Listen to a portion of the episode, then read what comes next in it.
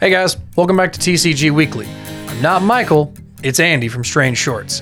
We're going to try and do this the best we can, so uh, pace yourselves. Over on TCG, if you guys checked out SandU's Stories last week, we got to hear some pretty good accents from Michael and Lorne. And sticking in the tone with that, figured it was time for a mod case. So we're going to do a big mob guy this time, kind of a big deal. So guys, stick around for TCG proper on Wednesday. And over on SandU, Michael's going to take you guys down a trip down the Nile.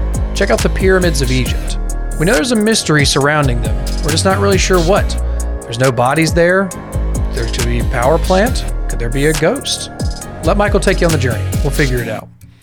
And on fantasy football, Lorne and the guys sit down to talk out, talk about the dynasty picks they made, last minute decisions, last minute changes, and we're going to talk about what else is going on in the se- uh, in the season, especially what's going on in the NFL proper, like Deshaun Watson's suspension, what other things can be uh, kept an eye on, like picks and trades, acquisitions by everybody.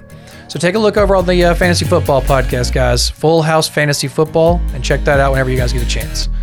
And guys, over on Patreon, get the Five Minute Murder Show returning with Lorne, where he takes another mystery case where two men were taken out from a long distance on their own properties. The case wasn't finally cracked until after 40 years. Sounds like a professional, huh? Doubt it.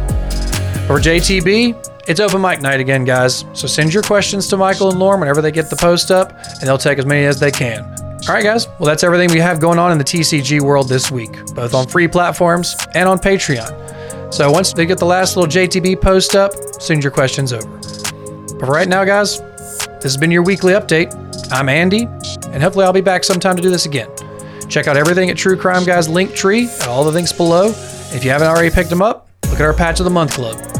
So, guys, until next time, keep creeping.